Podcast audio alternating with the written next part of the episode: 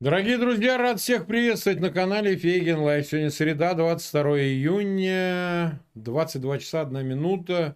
И мы проводим очередной стрим, день 119 уже, с Алексеем Арестовичем. Алексей, рад тебя видеть. Добрый вечер всем. Ну, как обычно, у нас уже под 90 тысяч зрителей. У меня огромная просьба. Пожалуйста, ссылки на этот эфир размещайте в своих аккаунтах в социальных сетях и группах. Из России те, кто нас смотрит, ссылки пересылайте в мессенджерах и другими способами, поскольку до меня долетает, что некоторые провайдеры все-таки подглушивают наши эфиры. Ну, неудивительно, это же Россия.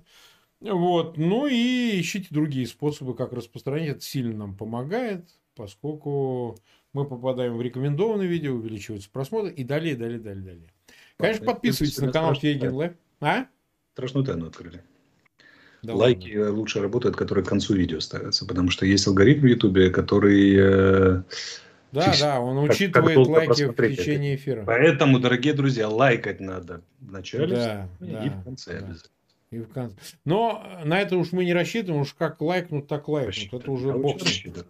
Да, но, пожалуйста, подписывайтесь на канал Фейгин Лайв. Мы там близко подходим к 1 550 000. Обязательно канал Алексея Арестовича. Ну, считайте, это комбо, потому что там тоже публикуются видео для понимания наших эфиров. Тоже очень важно, просматривайте их. Ну вот, и, собственно, поедем. Мы сегодня день вроде как насыщенный событиями, судя по всему. Давай начнем с карты и что у нас происходит на фронте. Тем более все слышали твои комментарии по поводу ситуации в районе Северодонецка и Лисичанска. Ну вот, начнем с них, может быть. Ну или смотри, с чего считаешь нужно начать. Ну, можем с них. Чего далеко ходить. Там... Ну, там, где тяжело, да. Что общая обстановка, понятно. Там перебросили... Российское командование перебросило туда 5-6 БТГ, из которых не менее 3 пришло в дело. Погоди, это те БТГ, которые стояли, скажем так, готовились у границы и которые не пошли на Харьков, но пошли на Северодонецк? Харьковские как стояли, как и стоят, так и потихоньку даже в дело уходят. На севере Харьковской области там свое движение. Точки этого движения все те же. Ну, давай уже традиционно пойдем. Да. На Русскую Лозовую, на Терновую и на Рубежную. Попытка вот туда резать. Но главная задача, это даже не Харьков, а не дать нашим войскам двигаться через... Продолжать движение через Печенежское водохранилище. Туда, в сторону Белого колодезя, в сторону Волчанска. И угрожать снабжению изюмской группировки. Такую задачу там решают. Соответственно, они добавили часть сил на Казачью Лопань. И до Новой Казачьей они же захватили территорию. Это чуть-чуть западнее от Октябрьского на российской стороне в сторону Слатинова на нашей стороне. Соответственно, Харьков еще, даже неудобно повторять, но он еще более стал прифронтовым городом. И количество обстрелов Харькова и Харьковской области это подтверждает. Сегодня в результате минометного обстрела в селах Пришиб в Харьковской области погибло 5 женщин сразу. Ну, это ближе к Изюму, конечно, но тем не менее это Харьковская область. Вот, они находились рядом с подъездом многоэтажного дома, прилетела мина, и 5 человек сразу. Ну и как бы Харьков не прекращают обстреливать. Данные сейчас уточняются, но есть погибшие раненые уже сегодня. Как бы обычно, террор мирного населения продолжается по причинам, которые мы называли вчера, для того, чтобы отвлекать наши силы и средства. Значит, по поводу наступления на Славянск от Изюма, там все то же самое, бестолковые попытки тыкаться от Довгенькова на Барвинкова, на Долину, на Богородичное, на Цветогорское, значит, на Райгородок, попытки обозначать активность от Закотного, чтобы мы не сильно расслаблялись. Но главное событие, безусловно, это Северодонецк, Северодонецк юго-восточный и совсем южнее, там где Горское, Золотое. Значит, тактика российского командования понятна. Оперативное окружение не получилось, оперативно-тактически не окружилось. Давайте попробуем. Не получилось, давайте попробуем тактически. Пробуют.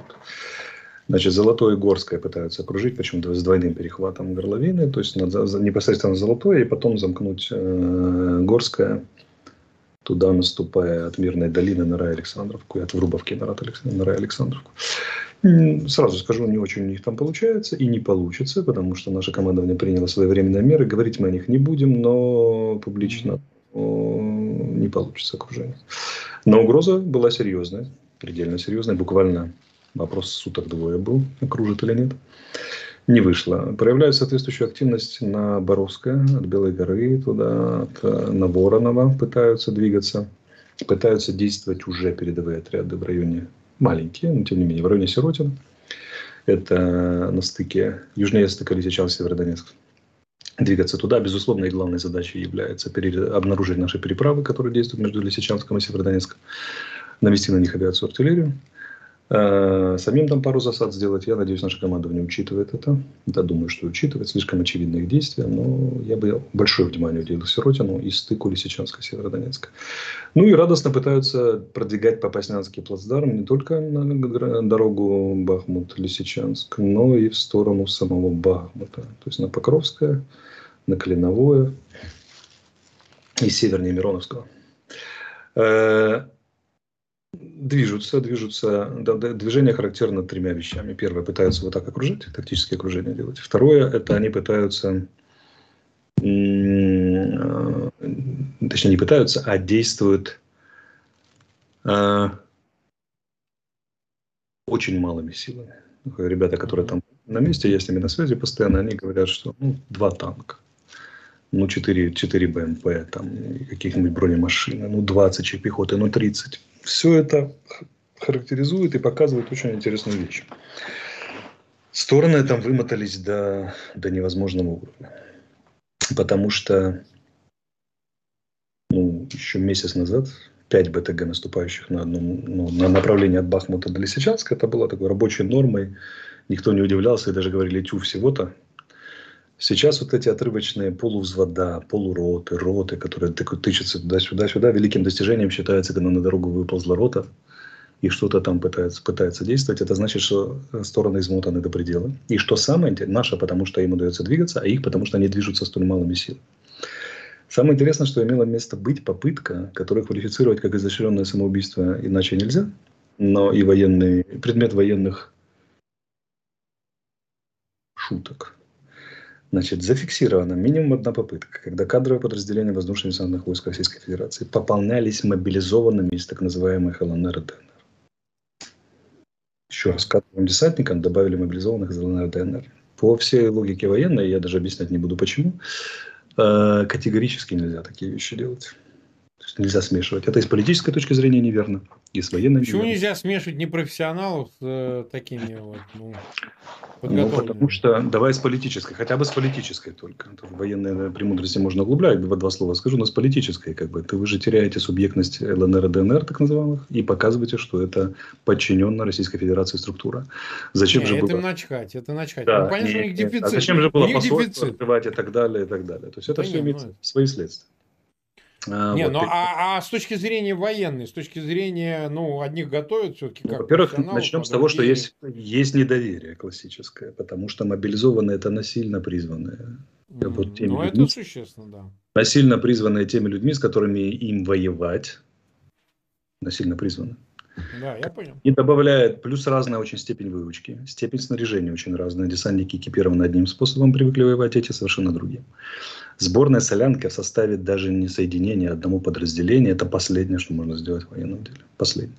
И раз они на это пошли, это означает, что у них очень серьезные... То есть у них дефицит личного состава. В сочетании с действием вот этими вот маленькими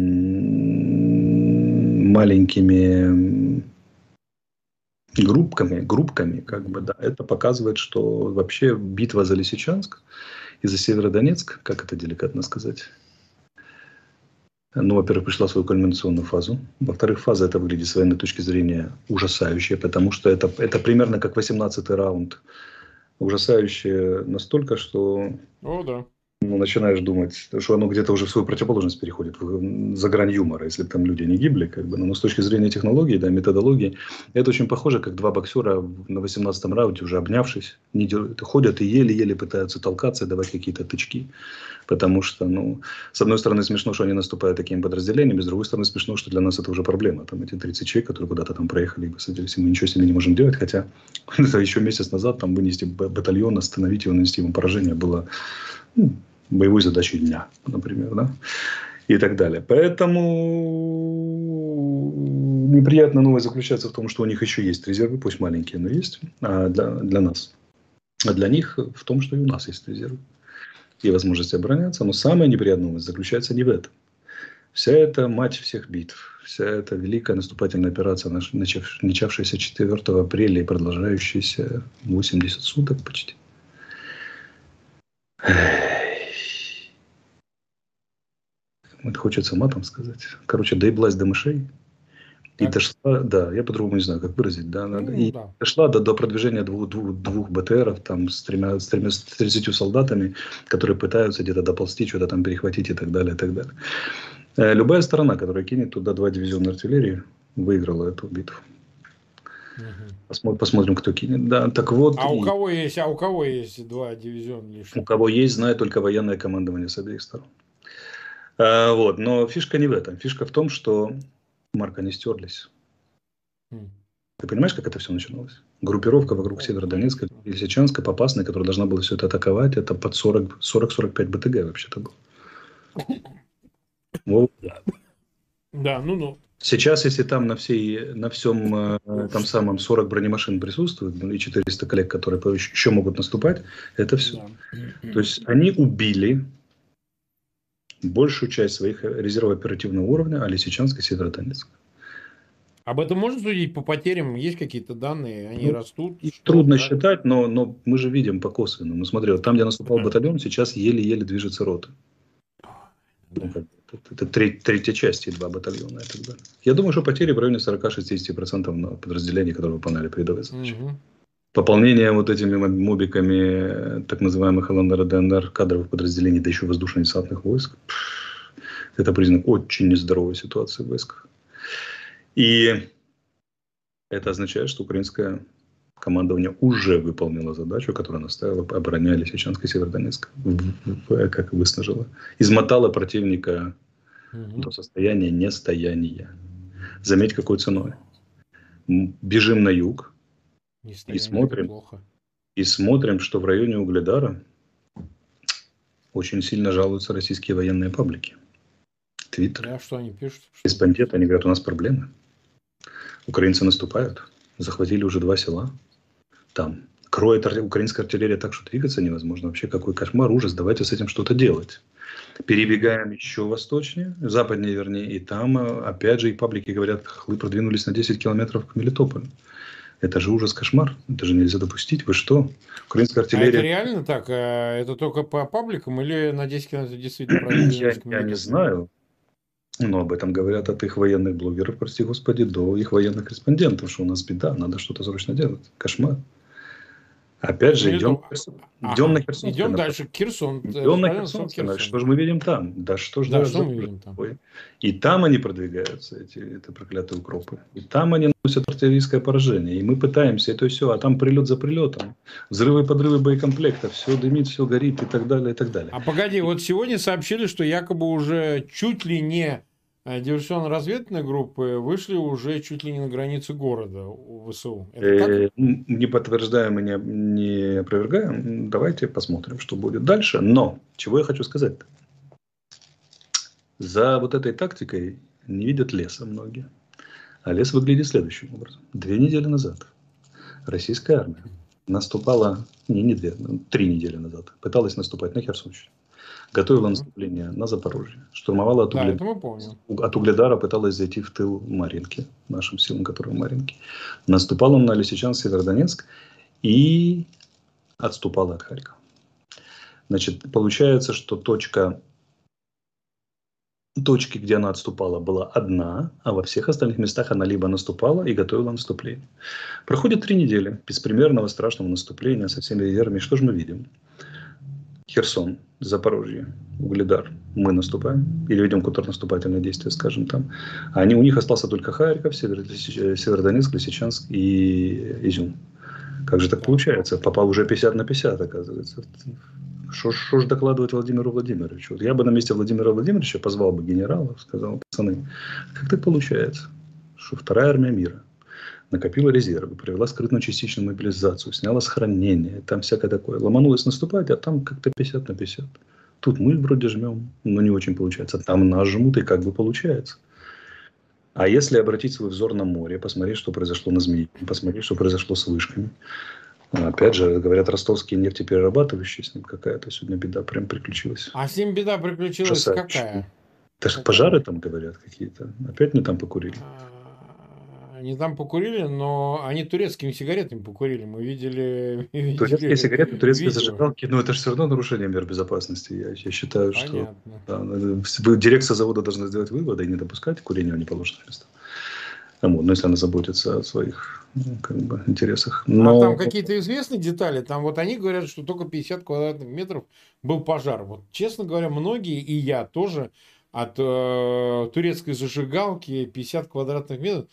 Но это две комнаты больших. Что-то как-то странно для нефтяного завода, как-то эти масштаб пожара. Ну, даже по видео видно, что эту цифру надо умножать, ну, минимум раз в 100, наверное, да. Ну вот мы об этом же. Все-таки да, это же они же ударились не о бетонный пол, а, как я понимаю, об установку. Там установку явно где-то они курили в районе трубы, соединяющей, я так понимаю, приблизительно, мне кажется, место переработки с местом хранения. Вот так. Ну, да, установка, а это значит, и ведущие трубы. Отлично. Приключилась беда и с самой трубой, и с местом хранения, соответственно, и с местом переработки наверняка тоже где-то. Хотя тут огонь от под давлением, ну, в общем, им виднее, но местом хранения так точно.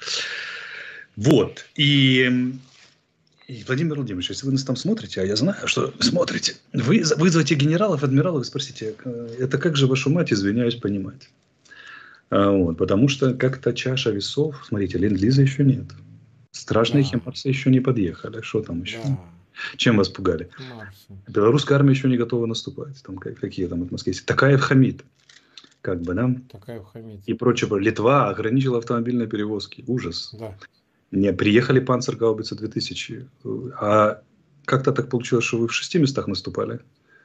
В одном отступали, а теперь в 3 отступаете, и в 3 там наступаете. Уже пополам. Что же дальше будет? По-моему, вас, Владимир Владимирович, там водят за салом, ваши же генералы. Вот, рассказывая про то, что буровые платформы отрицательно погрузились, да, а на Змеиного... Нет, если Владимир Владимирович смотрит, пусть он обязательно чат почитает, ему там передают приветы. Большие приветы. Ему не понравится, но лучше пусть почитает. Вот. И тут вопрос, как бы... А что это происходит-то, в принципе? Да? Как бы, да? Тут война, российская, вот эта война России против Украины, она же, точнее, путинского режима против Украины, она же подавалась, в частности, как средство выявления слабости в ЕС и НАТО. Да. Чтобы показать всему миру, что эти и члены этих организаций, и потенциальных членов, что они недееспособны, они могут защитить, 5-е, 10-е. А что же все ж как-то наоборот происходит, правильно? Получается, недееспособен у нас кто-то другой, который не может защитить себя даже на собственной территории. Да, не говори. Не лады какие-то. Ну, без Путина нас смотрит 354 тысячи с чем-то. С ним Путина 354 плюс 1? Плюс 1, да. Поэтому в любом случае, даже с ним или без него, пожалуйста, ссылки на этот эфир размещайте. Размещайте своих аккаунтов в социальных сетях и группах. Как я уже сказал, посылайте через мессенджеры. Ставьте лайки. Больше 100 тысяч их уже поставлено, но не хватает явно. Ну и подписывайтесь на канал Фейгин Лайв и на канал Алексея Арестовича. 19 минут мы в эфире. Вот смотри, давай сейчас немножко по Херсону. Там сообщают, что взорвалась машина такого некого депутата Ковалева. Ковалев его фамилия? Я правильно назвал ее? Угу. Из «Слуги народа», значит, он коллаборант, который в апреле, по-моему, уехал туда и сказал, что Россия пришла надолго и все такое. И вроде как его сегодня шарахнули. То ли он жив, то ли нет, никто не знает, но машина точно взорвалась. А что об этом известно? Машина взорвалась. Детали какие-то. Нет, этого мало. Остальные детали проясняются. То есть он убит или не убит, неизвестно? Ну, проясняются детали. Проясняется. Ну, может, ты же знаешь, что он убит. Если бы знал, что убит, я бы сказал убит. А так я знаю, что детали проясняются. Вот, значит, ну, кстати, о коллаборантах мы вчера не сказали. СБУ задержала на уровне секретариата кабинета министров российских шпионов. Классический. Да, вот я видел видео в каких-то они тужурках. Это что да, это вообще? Да, ну вот, то есть заговор пустил глубокие корни. Это далеко не последнее задержание, так что мы будем смотреть. Так, а вот этого Семирауса, который, например, там, или как его, я правильно называю фамилию? Его будут ликвидировать или не будут ликвидировать? Вот он точно смотрит. Я не знаю про Путина, а этот точно смотрит. Мы никого не ликвидируем. Если люди умирают по причине каких-то там... я думаю, что они... там покурил. Ты же скажешь, они не покурят. По причине мучений совести в основном они умирают, мне кажется. Ну как, предал родину, предал товарищей, друзей. Ну, ездишь, ездишь на машине, а потом бац и... вот, как и покурил. И покурил. Все мы поняли, да. Мы вас поняли, все ясно. Так, перейдем тогда к следующему вопросу. Завтра состоится заседание Совета ЕС, где, в общем, будет решен вопрос о кандидатстве, как мы это понимаем. Скажи мне вот такую вещь. Ну, как бы это вопрос решенный, судя по всему, поскольку, ну, публичная информация озвучена о том, что кандидатство будет предоставлено Украине. Предстоит саммит в Мадриде НАТО, на который приглашен Владимир Зеленский, президент Зеленский. Скажи мне, получив кандидатство в ЕС, имеет ли смысл форсировать процесс все-таки, хотя я знаю твой скепсис, процесс получения ПДЧ именно в НАТО? Ну, сейчас уже как бы не о чем, да? Подожди, Марк, подожди. Да. Во-первых, по поводу скепсиса. У меня нет скепсиса в отношении необходимости Украины идти в НАТО. Не, в отношении НАТО самого. У меня есть скепсис в отношении готовности НАТО принимать Украину в настоящий момент. Ну, мало ли что. У них, знаешь, скепсис был и по поводу ЕС. Мы много чего слышали. Да. Так вот, движемся дальше. Смотрим, значит, на следующее, что практически подавляющее большинство стран ЕС, они же в НАТО. Ну, да. Статус кандидата в ЕС – это не Филькина грамота, это неформальная вещь. Кандидат в ЕС – это доступ к программам ЕС. И к деньгам ЕС. Могу сказать, что по мнению специалистов, с которыми я беседовал, большинство дорог, например, и многих других объектов инфраструктуры поляки построили, будучи кандидатами в ЕС. Они получили основные, скажем так, получили основные фонды и начали основные программы. Поэтому это очень серьезная история. Это доступ к многим возможностям. Это не только политическая поддержка и заявление. В том числе это вопросы безопасности. Но мы же сделали еще один ход конем. Я видел, что ты... про проект «Трех морей» прослушал так позавчера мельком. А это же вещь очень непростая. Там 12 стран, мы стали 13-й страной вчера.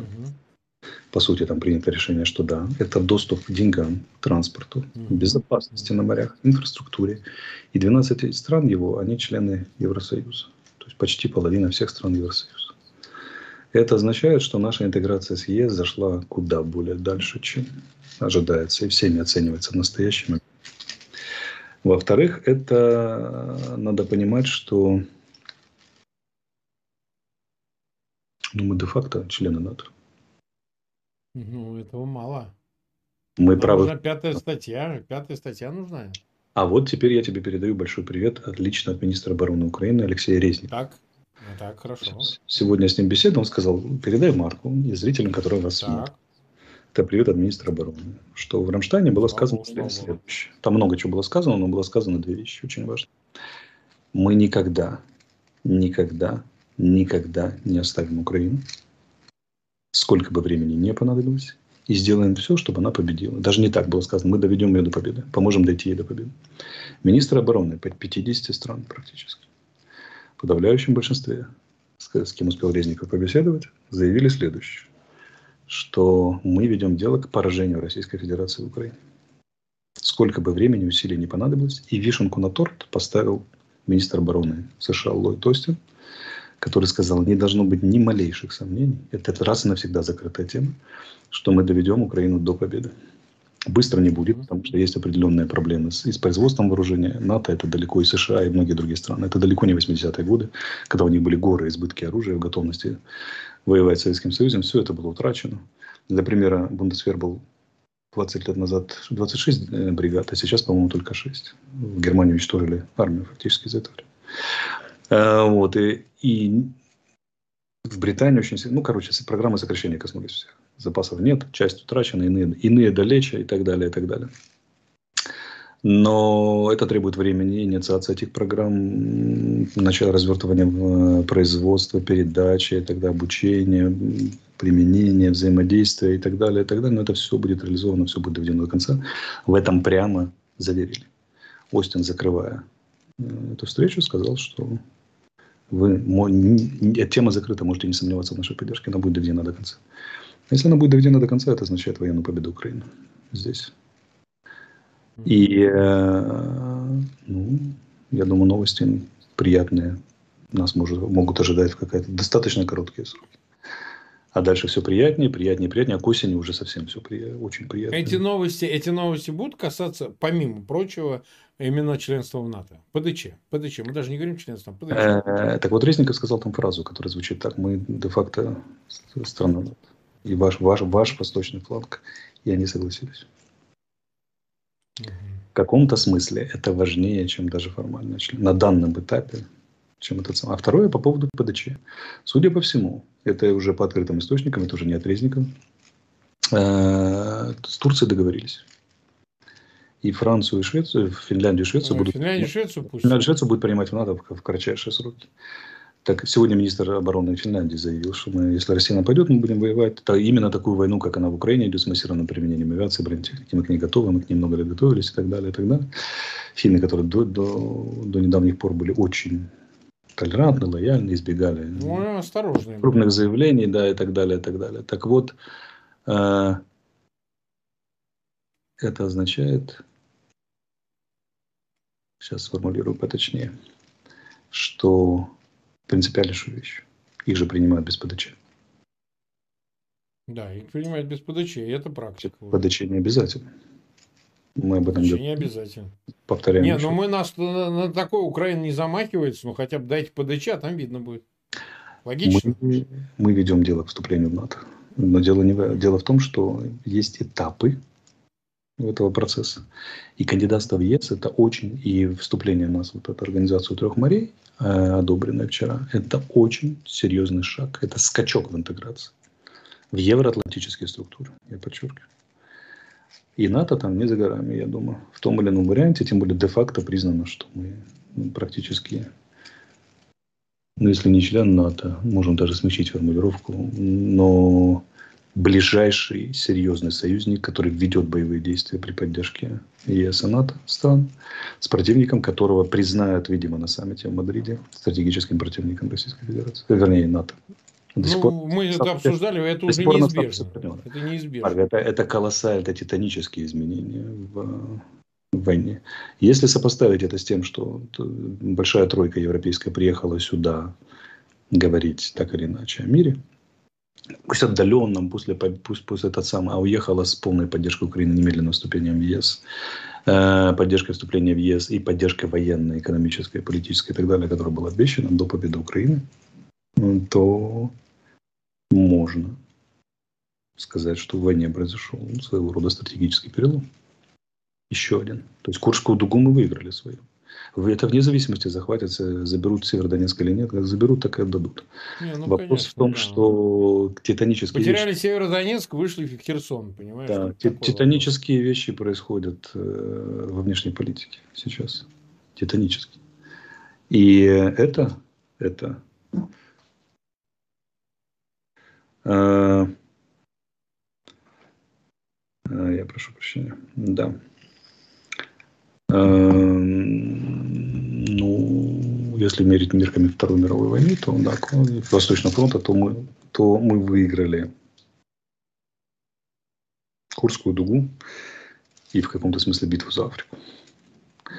Если брать Западный фронт, то это очень хорошие новости. Вот, ты знаешь, я сам так не мыслил, потому что вязнешь в операционке, в тактике. Сейчас как-то шаг назад сделал, посмотрел на сумму этих всех вещей. И понял, что да, большие вещи произошли за эти 2 недели, очень большие. Большие вещи. Вот мы уже 30 минут в эфире, почти 400 тысяч человек нас смотрят. В числе их нас, кстати, смотрит знаменитый Александр Генис, он тебя упоминал в последнем своем эфире «Радио Свобода», говорил, кстати, об этом существенным тобой проговоренном, значит, статусе украинского народа из жертвы в герои, так сказать, очень важный язык войны, который меняется в эту сторону.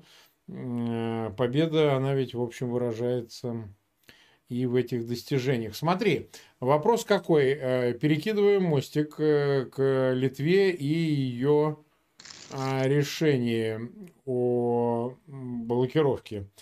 Как ты вообще оцениваешь, и, может быть, у Украины в твоем лице есть позиция власти относительно вообще судьбы анклава Калининграда, Калининградской области, потому что, ну вот смотри, чем ответит Москва?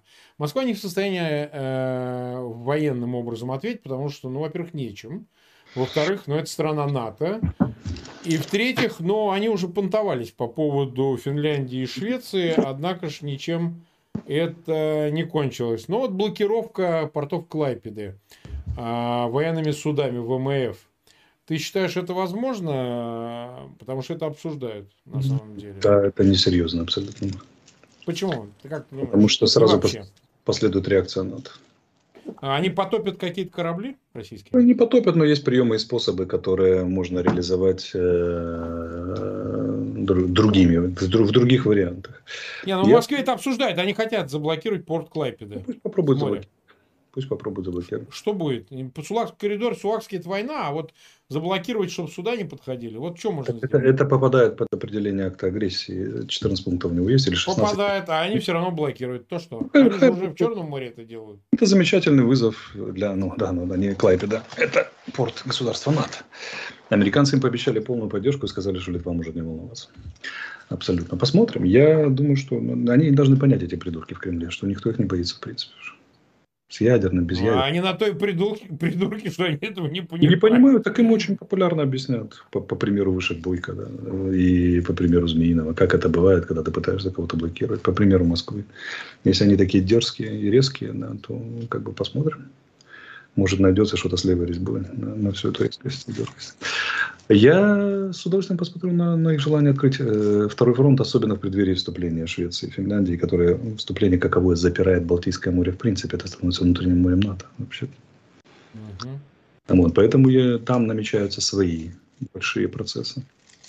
Ну и ты как, ты видишь вообще судьбу и статус Калининграда, если, например, туда вообще больше грузы не приходит? Ну, туда понятно, морем, грузы могут идти военным путем. Морем и по воздуху. Такая, вот, классический, прямо вытекающий по логике из наших с тобой общения вариант.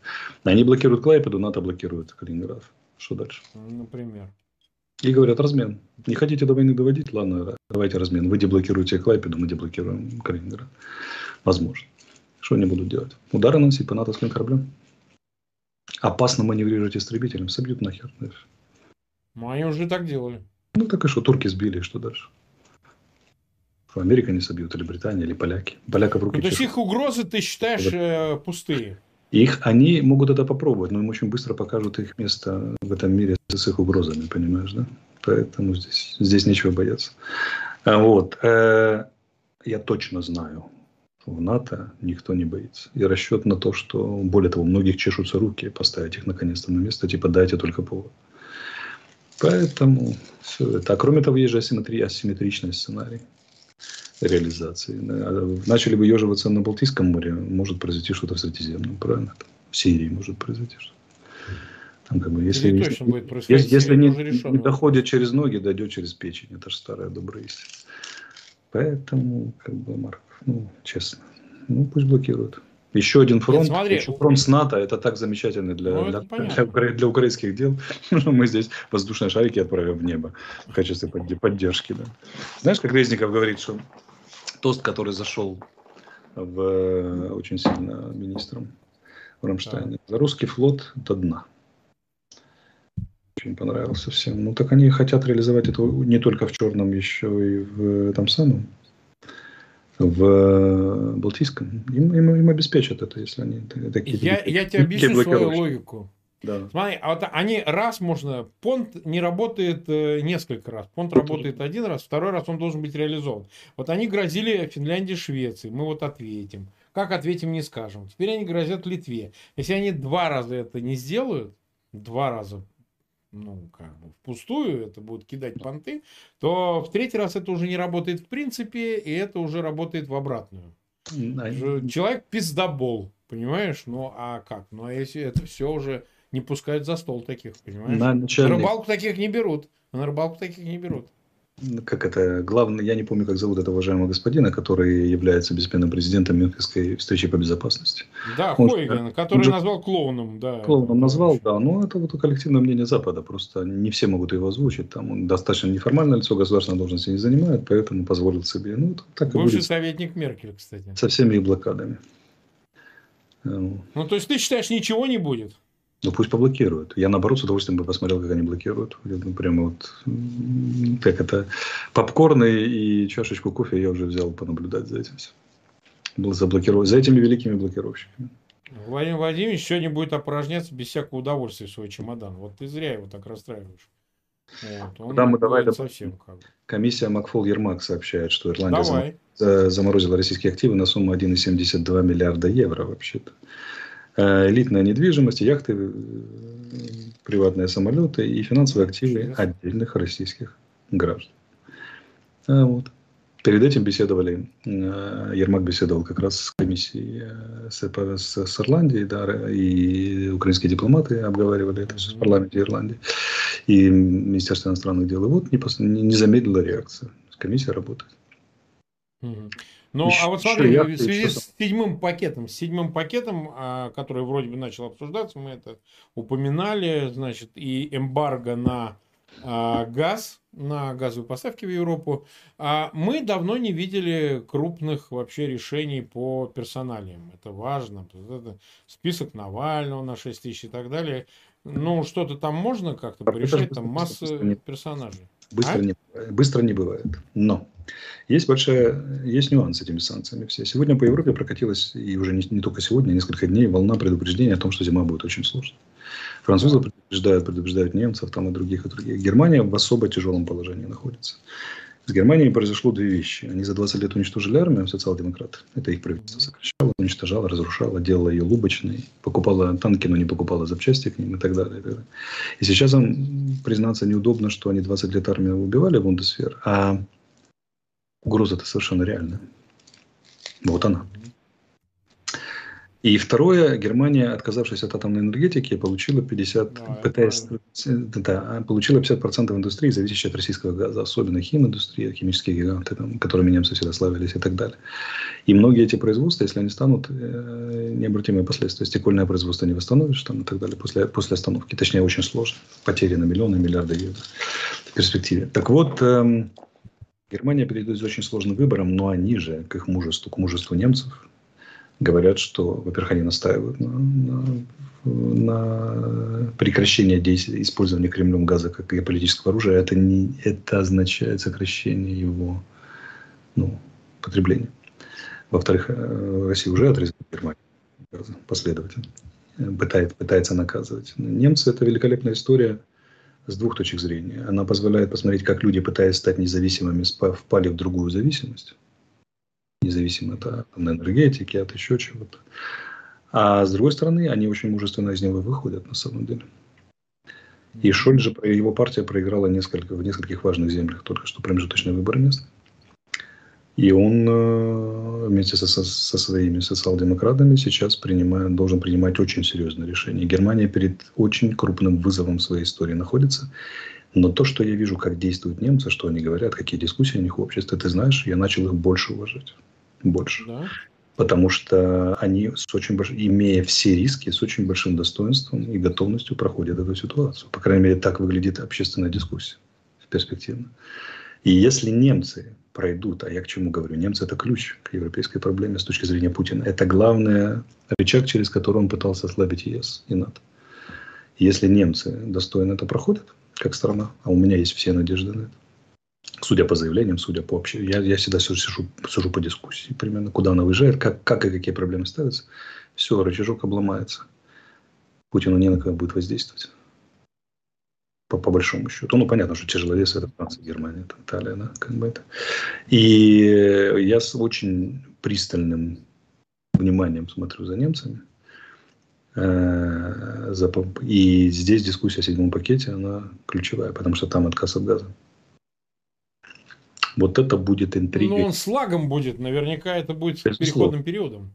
Безусловно, это быстро не сделаешь, это годы. Но, во-первых, Российская Федерация ведет, путинский режим ведет встречную политику, они же отключают постепенно. Да, они снижают поставки, они снижают отключают. Да, уже заставляют. Ну, дураки, снижают. В июле, значит, показывают в июне угрозу и дают время среагировать до зимы. Во-вторых, эта интрига будет продолжаться до зимы и, наверное, ползимы. Посмотрим, что там будет к зиме, на поле боя и везде. Но европейцы получат страшный урок, а немцы, что такое зависимость от российских энергоносителей. И, наконец-то, я так понимаю, поймут, что такие Российская Федерация не умеет при Путине иначе использовать газ и нефть, нежели как геополитическое оружие, которое прямо вредит своим партнерам. И я боюсь, что путинский расчет на то, что избиратели выйдут на улицы и скажут: «Ай-яй-яй, какие плохие украинцы, давайте откажемся от их поддержки», сработает немного так. Они выйдут и скажут: «Боже мой, какие плохие россияне, давайте, вернее, не россияне, а путинский режим, давайте его добьем». И вот это будет сюрприз жизни. Путин до сих пор проиграл все, он проиграет и это. Судя по тому, что происходит в Германии. И здесь немцы просто, можно встать и снять шляпу. Немцы, конечно, заходят, по крайней мере, заходят в эту воронку крупнейшего вызова. Слушай, угроза 50% индустрии – это очень серьезная угроза. Ну, а им придется возвращаться к прежним источникам. Бесполезно, альтернативно не компенсируют, потому что возвращаться к атомной энергетике. Да? Но это не один день. Это не один день, но мне нравится, как они заходят в эту дискуссию. Они, во-первых, очень трезво оценивают причины, следствия, проблемы, которые довели. Во-вторых, они продемонстрируют готовность к этому вызову. Это не может не вызывать уважения. Вот такая история. Что ж, да, понятно. Нас почти 430 тысяч человек смотрит.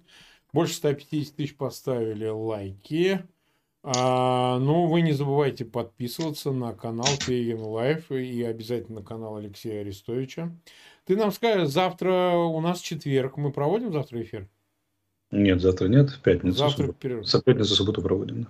Пятницу-субботу. Но это я сразу хочу предупредить зрителей, что завтра Алексей Арестович не будет. Там у нас другие, возможно, будут эфиры. Но в пятницу и субботу, как обычно, как каждый день за эти 2 дня, ну, точнее, там, полтора дня произойдет много чего, и у нас появится в пятницу повод серьезно в 22 часа это все, соответственно, обсудить.